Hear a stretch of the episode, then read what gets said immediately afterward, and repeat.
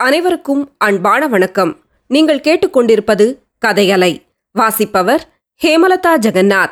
திரு கல்கி எழுதிய பொன்னியின் செல்வன் பாகம் ஐந்து தியாக சிகரம் அத்தியாயம் எழுபத்தி மூன்று வானதியின் திருட்டுத்தனம். அருள்மொழிவர்மரின் மனம் பெரிதும் கலக்கமடைந்திருந்தது. ராஜ்ய உரிமை சம்பந்தமாக சோழ நாட்டில் எழுந்த கொந்தளிப்பின் வேகம் நாளுக்கு நாள் அதிகமாகிக் கொண்டிருந்ததே அதற்கு முக்கிய காரணமாகும். அவர் மக்களை அமைதிப்படுத்துவதற்காக போன இடங்களிலெல்லாம் மக்களின் ஆவேசம்தான் அதிகமாயிற்று. பொன்னியின் செல்வரே எங்கள் மன்னர் அருள்மொழிவர்மரே திருமுடி சூட வேண்டும் என்பவை போன்ற கோஷங்கள் எங்கெங்கும் எழுந்து நாலாபுறமும் முழங்கி எதிரொலி செய்தன. இவற்றுடன் போட்டியிட்டுக் கொண்டு பழங்குடி மக்களான பழுவேட்டரையர்கள் வாழ்க கொடுங்கோலரான கொடும்பாளூர் வேளார் வீழ்க என்பவை போன்ற கோஷங்களும் சிற்சில இடங்களில் கேட்கும். அத்தகைய இடங்களில் அதிக பலம் தேடலாம் என்று இளவரசர் நெருங்கிச் சென்றால் உடனே அங்குள்ளவர்களும் பொன்னியின் செல்வர் வாழ்க! என்று முழங்கத் தொடங்கினார்கள். ஏன் கோட்டை காவலுக்காக நியமிக்கப்பட்டிருந்த பழுவூர் வீரர்கள் கூட பொன்னியின் செல்வரை கண்டதும் தங்கள் பழைய கோஷங்களை கைவிட்டு அருள்மொழிவர்மரே திருமுடி புனைய வேண்டும். இளம் கொண்ட வீராதி வீரர் பொன்னியின் செல்வர் நீடூழி வாழ வேண்டும் என்று முழங்கலானார்கள். இவ்வாறு தம்முடைய முயற்சி பொதுமக்களிடையிலும் போர் வீரர்களிடத்திலும் வெற்றி பெறாமல் போனது மட்டுமின்றி தம் கருத்துக்கு மாறான சூழ்நிலை பலப்பட்டு வருவதைக் கண்டு பொன்னியின் செல்வர் சங்கடமடைந்தார். சில தினங்களாக மதுராந்தகத்தேவர் காணப்படாமல் இருந்தது வேறு அவருடைய கவலையை அதிகமாக்கிற்று. இதன் பொருட்டு சின்ன பழுவேட்டரையர் கொடும்பாளூர் வேளார் மீது குற்றம் கூறிக் கொண்டிருந்தது அவருக்கு தெரிந்திருந்தது. அதற்கு காரணம் இல்லை என்று சொல்ல முடியாது. அருள்மொழிவர்மருக்கே அதை பற்றி சிறிது சந்தேகம் இல்லாமற் போகவில்லை. தமக்கு பட்டம் சூட்டிவிட வேண்டுமென்று கொடும்பாளூர் வேளார் திருக்கோவலூர் மலைமான் ஆகியவர்கள் உறுதி கொண்டிருந்தார்கள். அவர்களுடன் முதன் மந்திரி அனிருத்தரும் கலந்து சதி செய்வது போல தோன்றியது. இவர்கள் எல்லாரும் சேர்ந்துதான் மதுராந்தகத்தேவரை எங்கேனும் மறைத்து வைத்து விட்டார்களோ என்னமோ? அல்லது ஒருவேளை மதுராந்தகத்தேவரின் உயிருக்கே அபாயம் விளைவித்து விட்டார்களோ? அவருடைய அருமை தமையனாரான ஆதித்த கரிகாலரின் மரணத்துக்கு பழுவேட்டரையர்களும் சம்புவரையர்களுமே பொறுப்பாளிகள் என்று வேளாரும் மலையமானும் கருதினார்கள். அதற்கு பழிக்கு பழி வாங்குவதாக எண்ணிக்கொண்டு மதுராந்தகருக்கு ஏதேனும் தீங்கு செய்து விட்டார்களோ? ஆஹா இவர்களுக்கு என்ன? யோசனையின்றி ஏதோ செய்து விடுகிறார்கள். கடைசியாக பழியெல்லாம் தம் தலையில் அல்லவோ சார்ந்துவிடும் இன்றைக்கு சோழ நாட்டு மக்கள் இவர் பெயரை கூறி வாழ்த்துகிறார்கள். இவரை சிங்காதனம் ஏற வேண்டும் என்று வற்புறுத்துகிறார்கள். பொதுஜனங்களின் மனம் இப்படியே என்றும் இருக்குமா? மக்களின் உள்ளம் அடிக்கடி சலிக்கும் இயல்புடையதல்லவா? இதே ஜனங்கள் நாளைக்கு இவர் பேரிலேயே பழி கூறினாலும் கூறுவார்கள். சிங்காதனம் ஏறுவதற்காக சித்தப்பன் மதுராந்தகனை கொலை செய்வித்த பாதகன் என்று சொன்னாலும் சொல்வார்கள். ஏன்? கடம்பூர் மாளிகையில் ஆதித்த கரிகாலர் இறந்ததற்கு கூட தம் பேரில் பழி சுமத்தினாலும் சுமத்துவார்கள். தெய்வமே இத்தகைய பயங்கரமான பழிகளை சுமப்பதற்காகவா என்னை காவேரியில் மூழ்கிச் சாகாமல் மந்தாகினி தேவி காப்பாற்றினாள்? இன்று தெய்வமாயிருக்கும் அந்த பெண் அரசிதான். இந்த இக்கட்டான நிலையிலிருந்து என்னை காப்பாற்ற வேண்டும். வாழ்க்கையில் ஒருவன் அடையக்கூடிய அபகீர்த்திகளில் மிக கொடிய அபகீர்த்தி என்னை சாராமல் தடுத்து அருள் புரிய வேண்டும். ஈழ நாட்டு ராஜவம்சத்தில் நெருங்கிய உறவினர் ஒருவரையொருவர் கொன்றுவிட்டு சிங்காதனம் ஏறிய வரலாறுகள் அருள்மொழிவர்மனின் உள்ளத்தில் பதிந்திருந்தன. ஆகையால் அம்மாதிரியான இழிவை தரும் அபகீர்த்தி தன்னையும் அடையலாம் என்ற எண்ணமே அவருக்கு சகிக்க முடியாத வேதனையை உண்டாக்கிற்று.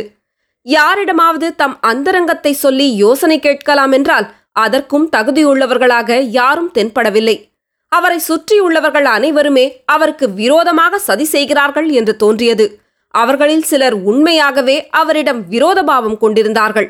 மற்றும் சிலர் அவருக்கு நன்மை செய்வதாக எண்ணிக்கொண்டு பயங்கரமான பழியை அவர் தலையில் சுமத்தி விடுவதற்கு பிரயத்னம் செய்து கொண்டிருந்தார்கள்.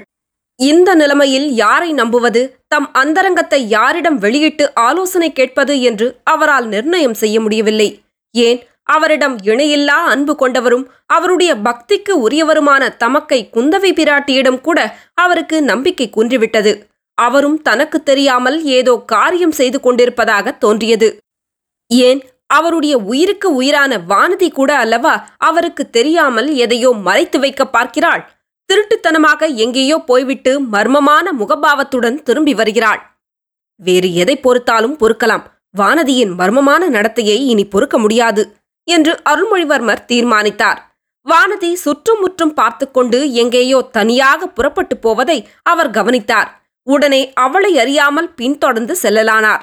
அரண்மனையின் மேல் மாடங்களின் தாழ்வாரங்களின் வழியாக சென்று பின்னர் கீழ்மாடங்களில் இறங்கிச் சென்று இருபுறமும் நெடிய சுவர்கள் அமைந்த ரகசிய பாதை வழியாக வானதி மேலும் மேலும் சென்றாள். மதுராந்தகரை ரகசியமாக சிறைப்படுத்தி வைத்திருக்கும் இடத்துக்குத்தான் அவள் போகிறாள் என்று கருதி அருள்மொழிவர்மர் மிக்க ஆர்வத்துடனும் ஆத்திரத்துடனும் அவளை பின்தொடர்ந்து சென்றார்.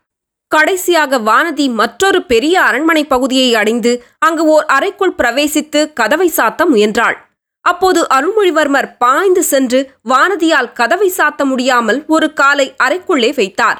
கதவை சாத்த முயன்ற அவளுடைய கரத்தை இறுக்கி பிடித்துக்கொண்டு வானதி உன் திருட்டுத்தனம் என்னிடம் பலிக்காது. இந்த அறையில் நீங்கள் ஒளித்து வைத்திருப்பது யார்? என்று கோபமாக வினவினார். வானதியோ புன்னகை மலர்ந்த முகத்துடன் ஐயா உண்மையில் என் திருட்டுத்தனம் பலித்துவிட்டது. நான் அழைத்திருந்தால் தாங்கள் வந்திருக்க மாட்டீர்கள். உள்ளே வந்து இங்கே இருப்பது யார் என்று நீங்களே பார்த்துக்கொள்ளுங்கள் என்றாள். மதுராந்தக தேவரை எதிர்பார்த்து சென்ற அருள்மொழிவர்மர் அங்கே வல்லவரையன் வந்தியத்தேவன் கட்டிலில் படுத்திருப்பது கண்டு வியப்பும் உவப்பும் அடைந்தார்.